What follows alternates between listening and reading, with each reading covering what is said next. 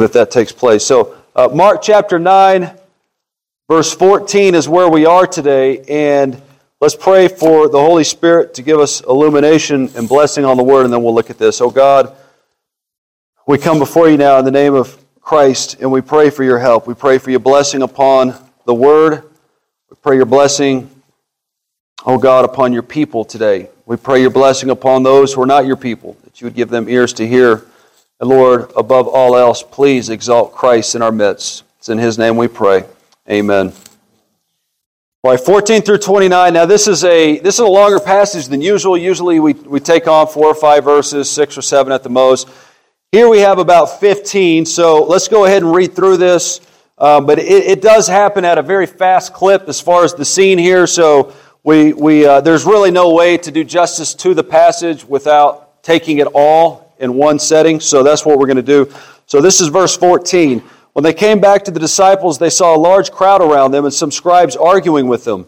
Immediately when the entire crowd saw him, they were amazed and began running up to greet him. And he asked them, "What are you discussing with them?" And one of the crowd answered him, "Teacher, I brought you my son possessed with the spirit which makes him mute.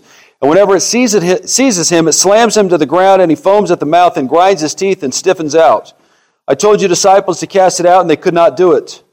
And he answered them and said, "O unbelieving generation, how long shall I be with you? How long shall I put up with you?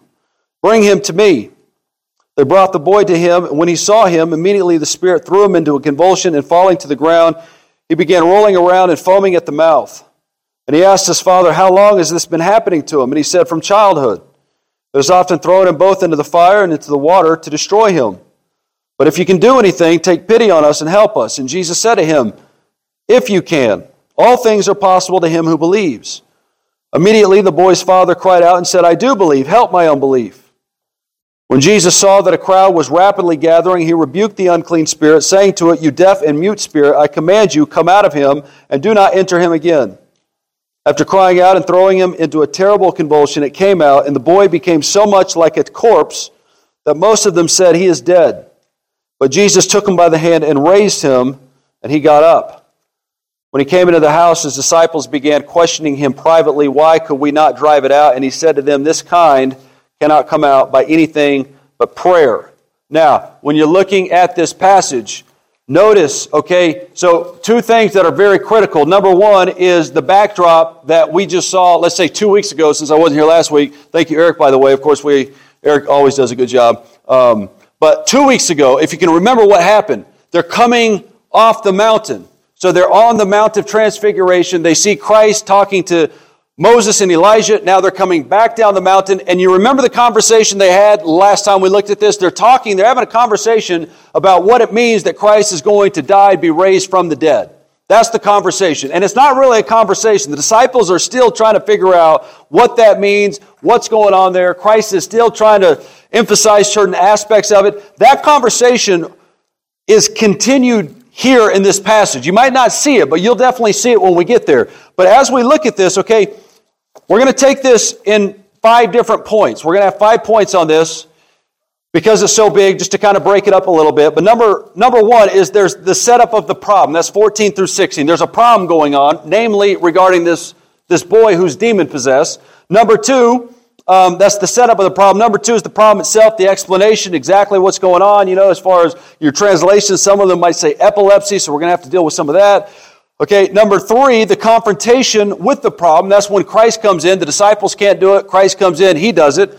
Number four is the resurrection, and we'll see that, as I just mentioned. The resurrection, twenty-five through twenty-seven, and then at the very end, we'll see what the key to all of this is. The key to casting out this demon. That's twenty-eight, twenty-nine. So first of all, the setup here, okay? The setup of the problem. As they come, look at verse fourteen. It says, when they came back to the disciples, came back from where? Well, came back from the mountain. Remember we talked about how the Mount of Transfiguration was, for us, it's, it's a type of, just for us, or like us, when we gather together on the Lord's Day, every first day of the week, It's it's a type of mountain for us. We go up, we ascend the mountain, God meets with His people, but we got to come back down the mountain. Every time you come back down the mountain, there's a sense of, um, it's, it's like this. When Moses is on the mountain and he receives the commandments from God, and you know that he's in a state of, of exaltation, emotionally, spiritually. This man is seeing things that nobody's ever seen before. He's encountering God. God's encountering him in ways that, that very few have ever experienced. The same thing took place on the Mount of Transfiguration with these guys. What happens with Moses? Moses goes back down the mountain, and what happens? What does he confront when he goes back down the mountain? Idolatry. People are running around and dancing like crazy around a golden calf.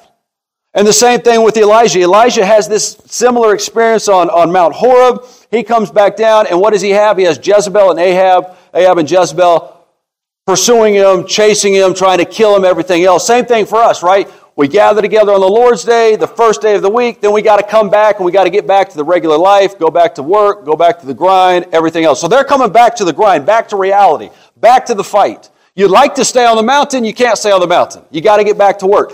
That's what's happening. When they come here, you see there's a large crowd, and they're with within the large crowd, you have scribes and you have a demon-possessed boy.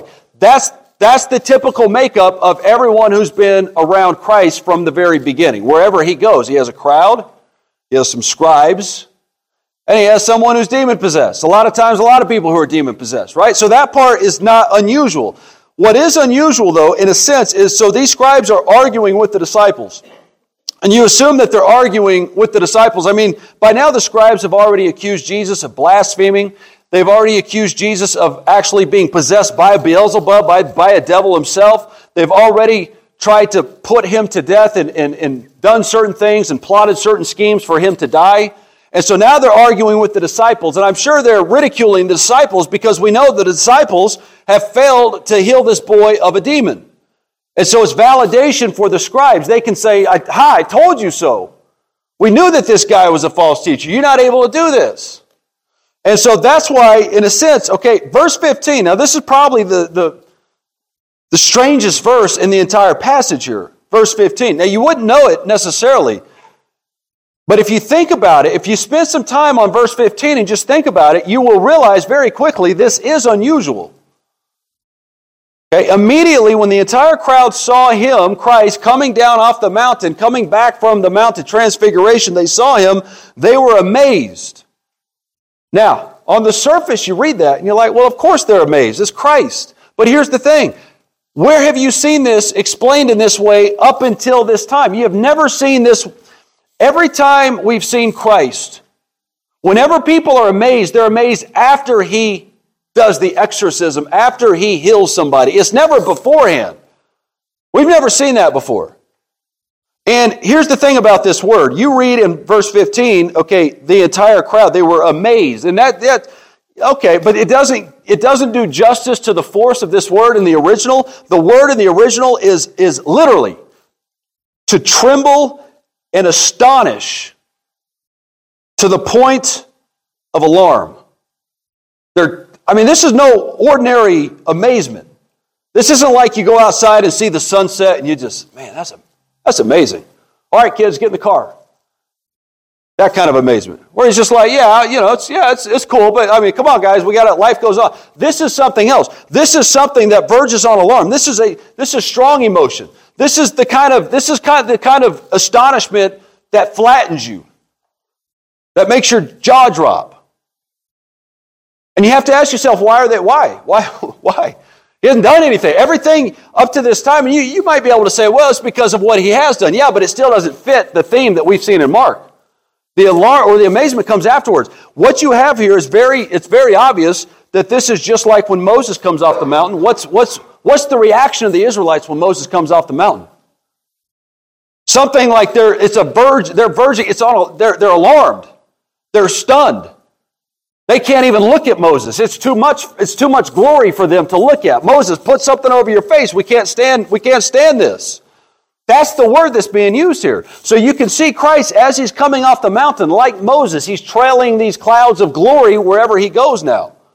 When he comes off the mountain, they're seeing this and they're overwhelmed. And that's Mark tying what Christ does on the mountain with Moses. He's showing us that Christ is the new Moses. Okay? But here's the thing. They run to greet him, which is the proper thing to do, right? They they realize, okay, the disciples have failed, so they're going to run to Christ. In verse fifteen, they run up to greet him, and then it says in verse sixteen, he asked them, what are you discussing with them? Or what are you disputing with them? This is a word for arguing. What are you arguing about? Something like that. And this leads us to the problem. In verse seventeen, there's the problem here. Number two, the problem. seventeen and eighteen. And then you have this description of the man. He comes out, teacher, I brought you my son, this father. I brought you my son, possessed with the spirit which makes him, now look at the description, mute. It seizes him, slams him to the ground. He foams at the mouth. It grind, he grinds his teeth. He stiffens out like a board. And then later on down the road, we're going to see that, that he seizes up. He has these seizures, and it tries to destroy him in fire and in water and all these things. So what you're looking at here, now this is the thing, okay? You see what he says here. He says that he is possessed with a spirit. And when you see Christ describe this over here in verse twenty-nine, look at what he says in verse twenty-nine. This kind cannot come out. So here's the thing. It makes him mute. He gets lockjaw. It throws him to the ground. It tries to destroy him. An image bearer of God is trying to destroy this image bearer of God. He foams at the mouth. He grinds his teeth, stiffens him out. He has seizures. And then you read some translations, and lamentably it says that he it was something like epilepsy. In parallel passages, it calls this epilepsy. In your so so if, if you're reading like the K J V, if you're reading the original, it says something like he was moonstruck or a lunatic. You might have that, a lunatic or moonstruck, which is definitely better than epilepsy. Why is it better? Here's the thing. When you're looking at this, okay, there's two dangers here. Number one, this is not epilepsy. This is demon possession. It's important to realize, okay? This is demon possession. And we see that clearly by the text, right? There's no, there's no question about it.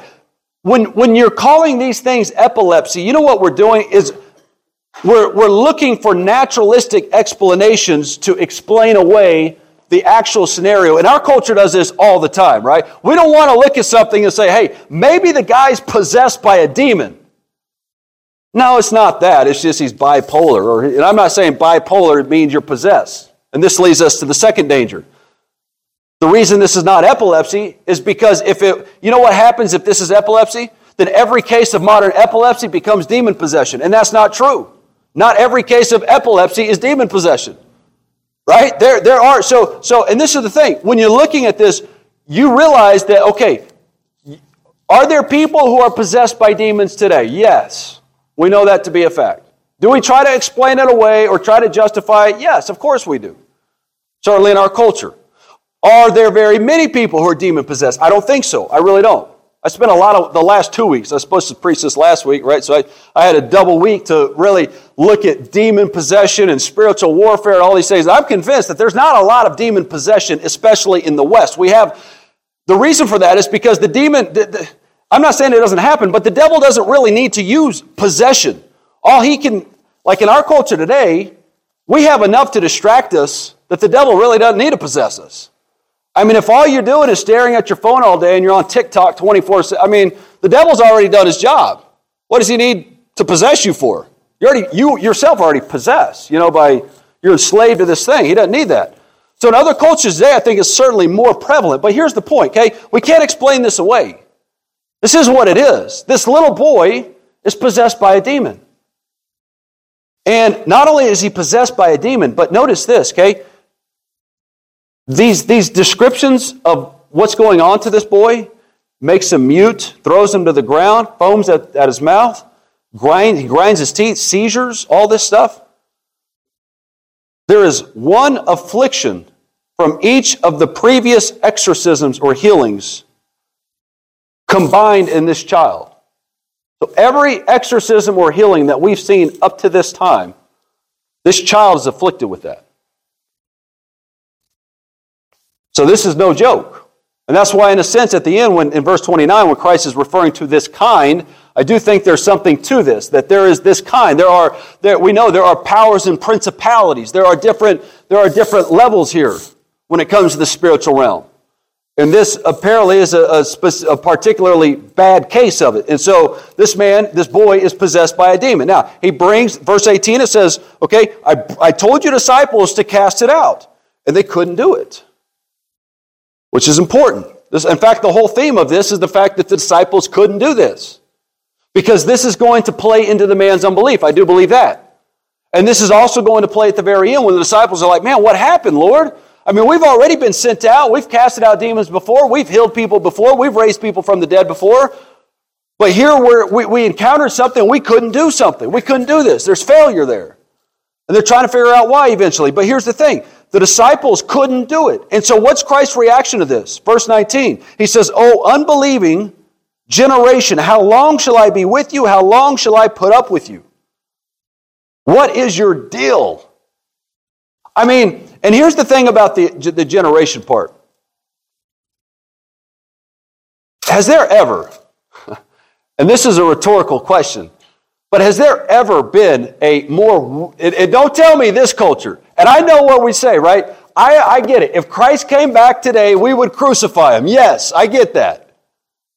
But here's the thing. There actually was a, a generation of people that when Yahweh took on flesh, the Yahweh of the universe, the creator God of all things, when he took on flesh and walked among a certain generation, that generation turned around and killed him, crucified him. And of course, it's the generation Christ is talking about. And that's why he says it'll be worse for the people of Capernaum than it will be for Sodom and Gomorrah on the day of judgment. Because the generation in Capernaum at the time of Christ was worse than the generation of Sodom and Gomorrah at the time when God dropped fire and brimstone on them. And I get it. Our culture is probably worse. I get that. But the thing is, is the reason this is so heinous is because these are Jewish people and Christ the Messiah. This is their Messiah, right? This is the Messiah who comes from them. That's why it's particularly wicked. This is their own Messiah. And that's why you see this expression. It's a weariness just tied to this disappointment and eventually destruction. But this isn't the first time. You have in places in the Scriptures like Deuteronomy thirty-two five, where it says, "They have acted corruptly toward him. They are not all his children because of their defect, but are a perverse and crooked generation." And so who is this wicked generation? Well, it's the scribes, it's the unbelievers. And you can tie it in also to the disciples here. I really believe that. I think the disciples are in on this as well. It's not to say Christ is just ready to kick them to the curb, but it's saying that when we've seen, I mean, what did we see about, you know, three, two chapters back? They're in the boat, and Christ is saying, "Why do you discuss the fact that you have no, no bread? Do you not see or understand? Do you have a hardened heart? Having eyes, do you not see? Having ears, do you not hear? Do you not remember?" And he's Remember, he's lambasting them for their unbelief. And so these guys, even as they're coming off the mountain, and they're still questioning about the resurrection and the fact that Christ says he's got to die, and they're, Peter, they're like, "No, you can't die. What are you talking about? You're out of your mind." So there's a lot of factors here in play. He's saying, "Oh, unbelieving generation." He's weary. He's tired. He's These guys have been trying him. I mean, let's it out. "Oh, unbelieving generation, how long shall I be with you? How long shall I put up with you?" I want to hear that on The Chosen. Did they mention that part? Of course not. Of course not. It's too authentic. It's too raw. But he says this. Now, look at the confrontation. Christ doesn't just say, "Guys, I'm out of here, man. I'm going, I'm going to go hang out in the wilderness. Nobody follow me out there. I'm just going to ride it out until the Lord calls me, and I'm going to ascend, be at the right hand of the Father." He doesn't do that, right? So there's a good lesson for us as well. Because you might be tried, you might feel wearied, you might you might you might feel vexed. But look what Christ does. He hangs in there, he doesn't abandon them, he doesn't leave them, he doesn't take off, he hangs in there and deals with the problem. He confronts the problem. Look what it says here, verse twenty. There's a description. They brought the boy to him. When he saw him, immediately the Spirit threw him into a convulsion. And you see the intensity? It increases. The intensity increases as it's exposed to Christ. We've seen this already. When they bring the man who's possessed by a demon into the synagogue where Christ is, remember, he starts thrashing and crying out and everything else. Once he comes into the arena where Christ is, you see that here. So there's an uptick in this response from this demon. This demon's, we've already seen, the demons scream out. And then verse twenty-one, you have this, this question of compassion here. Christ says, "How long has this been happening to him?" And the dad says, "From childhood." And then he describes how this, this thing is trying to destroy him, throwing him into fire, throwing him into water for the express purpose of destroying him. And then here, the father, right, he makes this, this oopsie here. Verse twenty-two. But if you can do anything, oops, right? What do you mean if you can do anything? What do you mean if Christ can do anything? Is Christ not the one who made the entire universe? Is he not the one that is sustaining the universe even as he's walking on this earth? He's still upholding all things by the word of his... What do you mean if, right? So the guy, but here's the thing. We've already seen the, the, the disciples, and I'm not making excuses for this, guys. We'll see in a minute. But the disciples really... He, in faith, apparently brought this boy to the disciples. The disciples can't do it. So now he's maybe thinking, maybe this is just a case that's too over, too over the top. Nobody can help me here. Maybe, you know, if you can do anything, that would be great. But here's the problem with this. And Christ, of course, points out right away, you know, notice in verse twenty-three, Christ says, if you can. What do you mean, if you can? If you can? Okay, we've already seen people. They'll come up to Christ and they'll say things like this. If you are willing, that's different. God, please deliver me, heal me of this leprosy if you are willing. Not if you can, if, if you're powerful enough. If you're willing, that's completely different. So when Christ picks up on this, you notice what he says after this in verse twenty-three. He says, if you can, all things are possible to him who believes. So what he does is he turns it around and he says, it's not, see, you've made it a matter of divine ability, where in reality, it's not about divine ability, it's about your belief.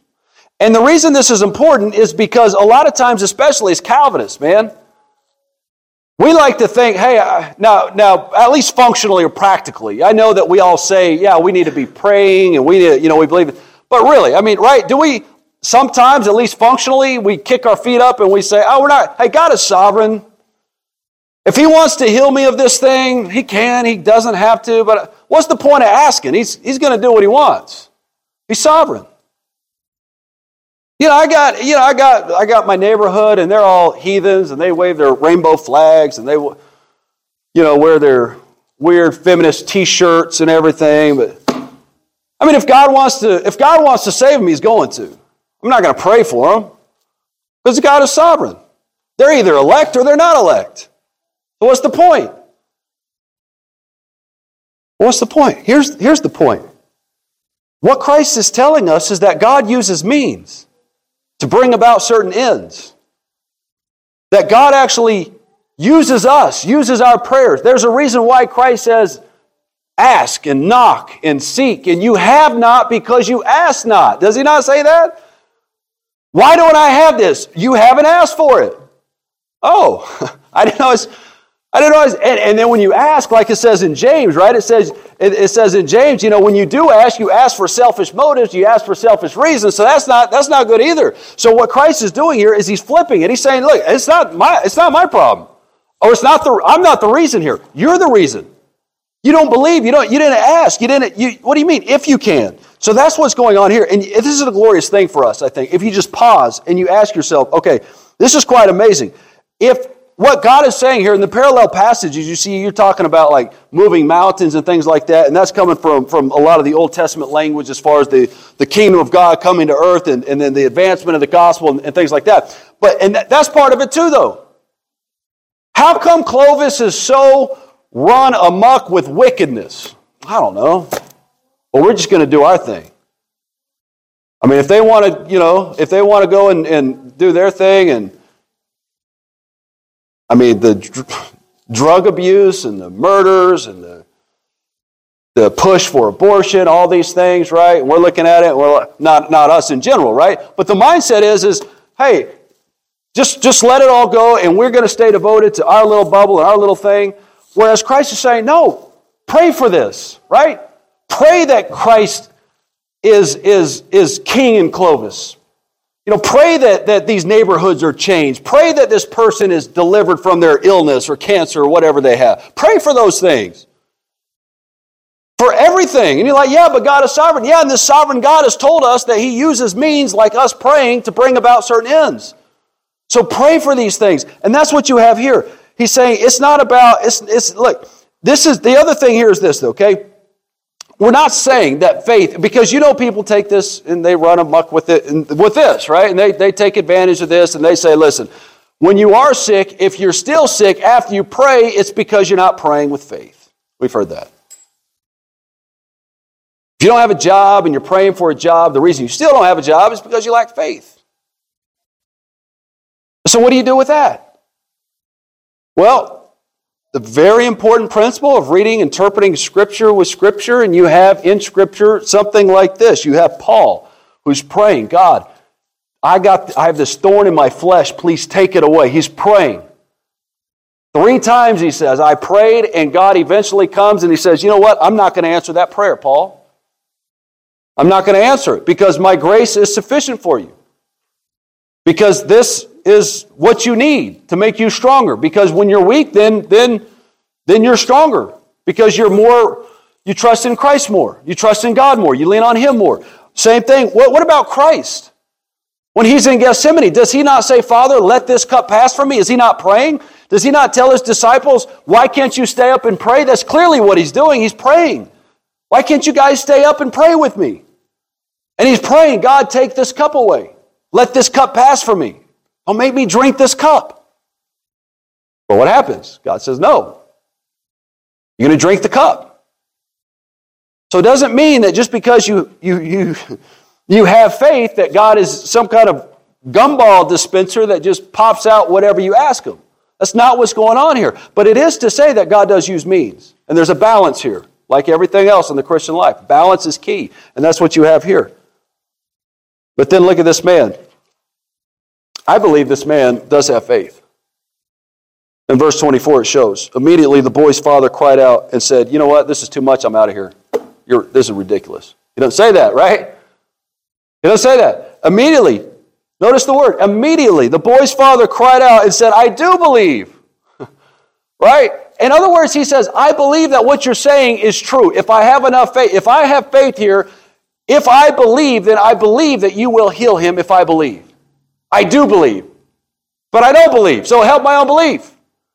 So he believes that what Christ says is true, but then he realizes, I don't have that belief, so help me. So he knows where the source is. He knows that Christ can do this if only he has faith. He doesn't have faith, he doesn't have belief, so he needs help. This is beautiful. This is exactly, this is the Christian life right here. I'm so convinced of this. He, he knows. Um...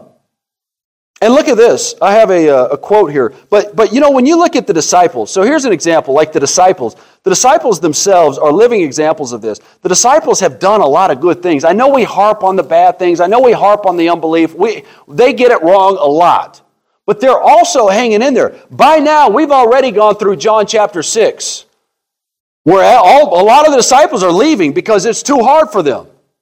And Christ turns around to the disciples like Peter and like Andrew and like all the guys here. And Peter turns around and says, what, what about you guys? Y'all remember that? Are you guys going to leave too? And they said, where are we going to go? You have the words of eternal life. So we see this tension between in, within the disciples. But it says this. This is from an early father. It says, look at the apostles themselves, who would not have left all they had, trodden underfoot this world's hope, and followed the Lord if they had not had proportionately great faith. It took great faith to get off the boat and say, I'm going to follow this Christ, despite the fact that the scribes are after him, the Pharisees are after him, the Herodians are after him, John the Baptist has lost his head, he's told us we have to die if we're going to follow him, and they're still hanging around. That's great faith. And yet, if they had already experienced a completely matured faith, they would have not said to the Lord, increase our faith. You see that in other places. Rather, we find here an emerging faith, which is not yet full faith in that, in that father who, when he had presented to the Lord his son to be cured of an evil spirit, and was asked whether he believed, answered, Lord, I believe, help me in my unbelief. Lord, says he, I believe. I believe. Therefore, there was faith, but help me in my unbelief. Therefore, there was not full faith. Who here can say, when you wake up in the morning, until the time you put your head on the pillow at night, that your day was lived with full faith, that you completely trusted in the Lord and rested in the Lord in every single thing that was done that day? Can't say that. Of course not. So you experience, right? You understand what this guy's going through. Lord, I do believe, but Lord, Lord, I don't believe. Help my unbelief. I believe, but I don't. There's the tension. And so you have here the next part. Look at what Christ does. So this man calls out, Christ, help my unbelief. And what does Christ do here in twenty-five? When Jesus saw that a crowd was rapidly gathering, he rebuked the unclean spirit, saying to it, you deaf and mute spirit, I command you, come out of him and do not enter him again. And then in verse twenty-six, after crying out and throwing him into a terrible convulsion, it came out, and the boy became so much like a corpse that most of them said, he is dead. And this is the coolest part in this whole passage for me. This is the part I said, it's the resurrection. Okay, now, look at here. Now, first of all, we know he's not dead, because it says he's so much like a dead. It's as if he were dead. Okay, they're looking at him, though. They don't know that. They're looking at him, and they're thinking he's dead. It's over. And this is curious, because this is, this is, this is how it always is. When Israel is delivered from slavery in Egypt, and they're in the wilderness, you know, things always look bleak. And you always look at it, and you're like, man, I... It was better before God showed up. It was better before we were, you know, at least beforehand we were slaves, yeah, but we got to eat onions and, and, and garlic, and we had some good food. At least, at least we had food there. Here we are in the wilderness. We don't have anything to eat. Can we go back? So it looks now, it looks like now that God had showed up, things got worse. You see this also with Christ after the cross. And they're looking around and they realize, uh-oh. He died. What do we do now? He died, you know? And you see the, the disciples on the road to Emmaus, and they're, they're crestfallen. They are bummed out when Christ appears to them. Man, have you not heard? This guy that we all, we, we had our faith in this guy, and he's supposed to be this liberator, he's supposed to come in, and he's dead. And then here, the same thing. Don't you know this father was like, great, now you killed my son. It would have been better had you not even come and showed up, and, and that he's, you know, that he's demon-possessed is better that he's killed, and now you, now he's dead. You killed him. But here you have something. Look at this. What was the conversation before this scene took place? What was the conversation between Jesus, Peter, James, and John coming down the mountain? Remember the conversation? Look at verse nine of this chapter. As they were coming down from the mountain, he gave them orders not to relate to anyone what they had seen until the Son of Man rose from the dead. They seized upon that statement, discussing with one another what rising from the dead meant. What's this guy talking about, rising from the dead? The scene before he went on the, up in the mountain. Same thing when Christ is saying, hey, the Son of Man has to go, he has to suffer, he has to die, and then he'll rise from the dead. What, is he, what do you mean die and be risen from the dead? What is that about? Here you have a corpse. And now check this out in verse twenty-seven. And everybody's saying he is dead. I mean, in twenty-six, you see that. He's dead. twenty-seven, but Jesus took him by the hand and raised him. And your translation says, and he got up. You know what the Greek says? It says he took him by the hand and raised him, and he was resurrected. That's what it says in the Greek. And he was resurrected. He was raised up from the dead. It's the same word about Christ resurrected. Same word. He was resurrected. Why is that important? Because everything Christ has been teaching them to this point, at least for the last four or five scenes, has been about I am to die and I'm to be raised up from the dead. And in Abraham, I'll give you an example of this, okay, as far as why this all starts to make sense here. In Hebrews eleven, it talks about Abraham going to Mount uh, Mount Moriah, and he's going to offer his son Isaac on the altar. Remember that? Now, he takes his son, and we know that he doesn't actually sacrifice his son because God intervenes and says, no, no, no, no, don't do that. There's a lamb in the, th- or actually a ram in the thicket, okay? God, God's going to provide the lamb one day. Here's the thing. In Hebrews chapter eleven, when talking about this scene, it says that Abraham received his son back as a type of the resurrection, which was to come. It's a type. In other words, it's a preview of what's to take place. It's the, it's the thing that's going to happen in the future. It's a foreshadowing. It's a picture of what's to take place. That's what this is. It's a type. It's a foreshadowing. It's a, it's a glance at what's going to happen to Christ. He's going to die, and then what's going to happen? He's going to be raised from the dead. That's what he's showing. Isn't that a, I mean, it's beautiful because Christ is always teaching. He's always te- it's, there's no arbitrary exorcism. There's no arbitrary healing. Every healing that we've seen Christ do has a very, very deep meaning. And it's always pointing to something so his disciples see it and learn from it. And then, of course, for us as well. And then they go back to the house in twenty-eight, and the disciples are questioning them. Why can't we, what happened out there?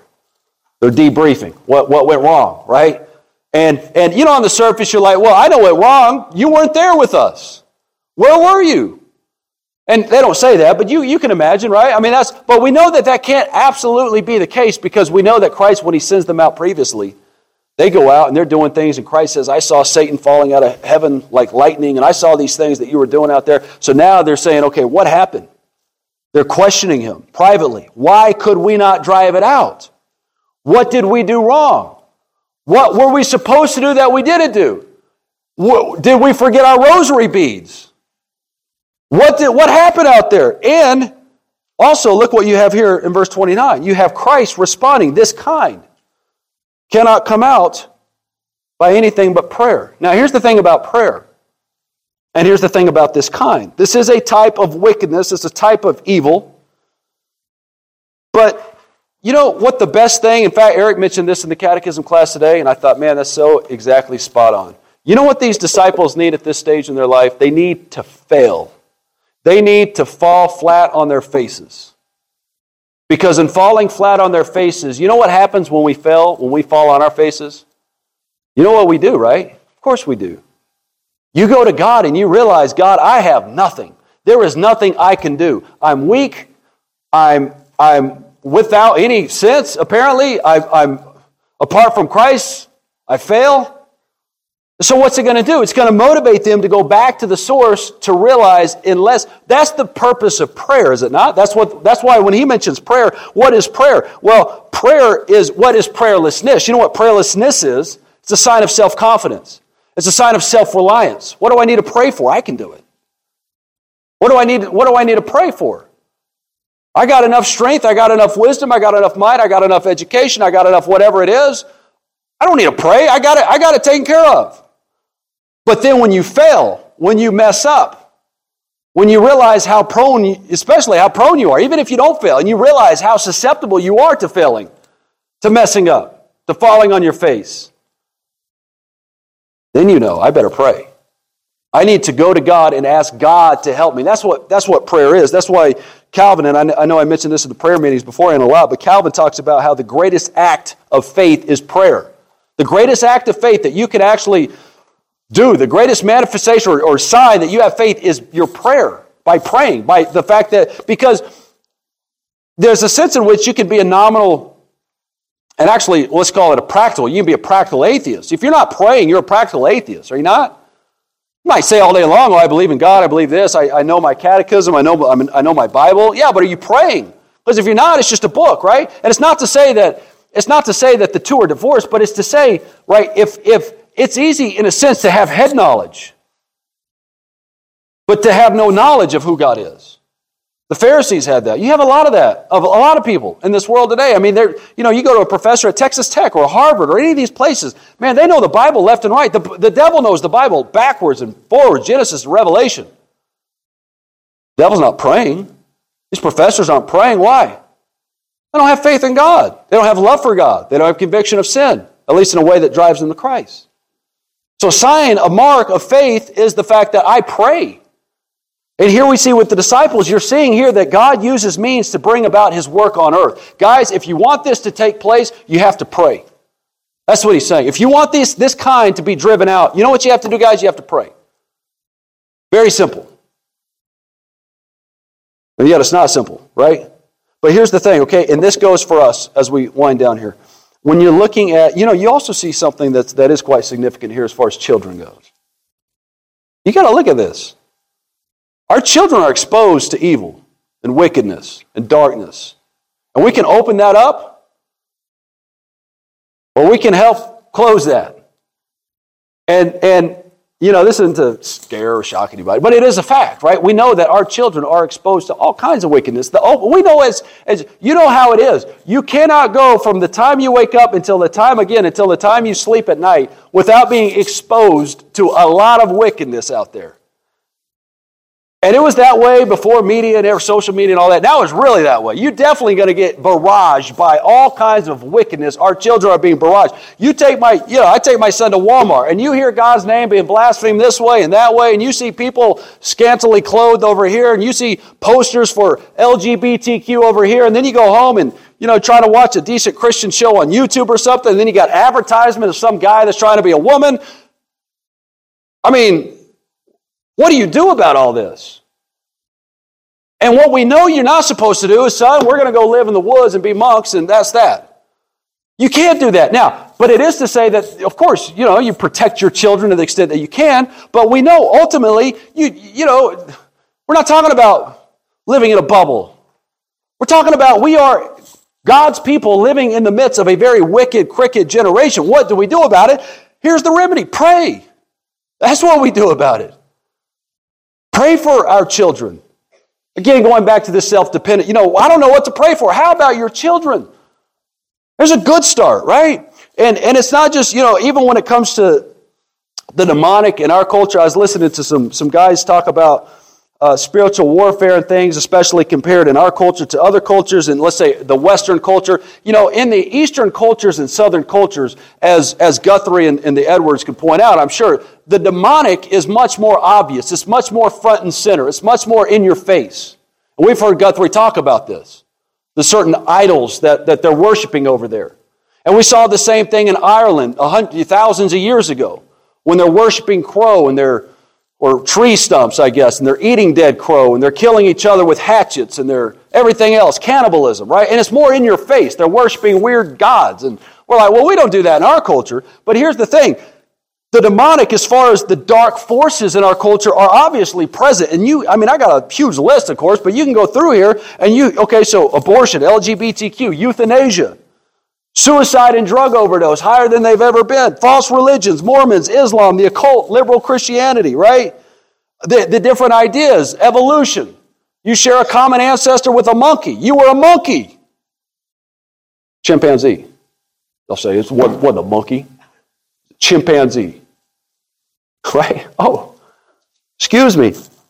Technology, you know, pornography, artificial intelligence kind of stuff. And technology can be good. Ideas, all these things, you know, ideas can be good. But then you also have like where ideas like the state is God and, and these other weird religions, right? So here's the thing. The dark forces are most definitely, definitely, definitely very thick in the Western world. And so what do we do about it? We pray. There's the remedy, right? It's, we pray. This, this church plant, we know from day one, from day one, if you want to talk about spiritual warfare, I feel like there's a lot of seasons in this church when everybody starts getting hammered, hammered, hammered by spiritual oppression big time in this church from day one. And it's weird because they're in seasons and it seems like everybody starts getting hit at the same time. I have no idea what that's about, but we all know when you start planning a church, and especially when it's a confessionally reformed church, which I wholeheartedly believe with all my soul is the truest expression of biblical Christianity that's ever been seen in Scripture. Guess what's going to happen? Every single person in here who's involved in this church plant is going to come up against massive, massive spiritual warfare. I promise.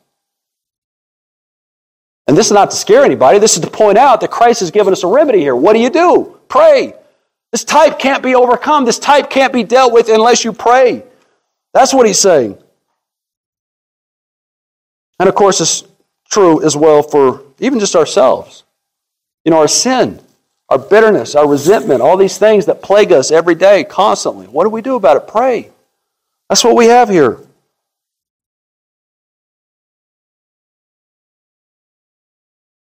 So as we come to the table today, and as we look at these things, here's the thing. When you see what Christ is doing, Christ, here's the beauty of this, right? Here's the beauty of this. You go to a charismatic church, and man, you think that the devil has just as much power as God. You know, sometimes you come away, at least the guys I've talked to. One guy, I remember, he said he was scared to turn off the light. He's twenty-two years old. He's scared to turn the light off because of the devil.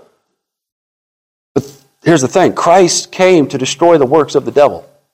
So now we're not dealing with some foe who has power. You know, when you look at Halloween, by the way, there's a side of Halloween. Some people will say that Halloween, the way it came up in our culture and stuff, especially, let's say, in a Christian culture. It was a day, and I'm sure a lot of you have heard this, it was a day when the Christians make fun of the devil by wearing the outfits and kind of like laughing at him. Ha ha, you have no power, you have no, right? Why? Because of Christ. When you read, a mighty fortress is our God, and you realize, all look, read that, and you go through there, and you realize that the devil, his power, his reign, his prowess, his strength, his might has been snapped.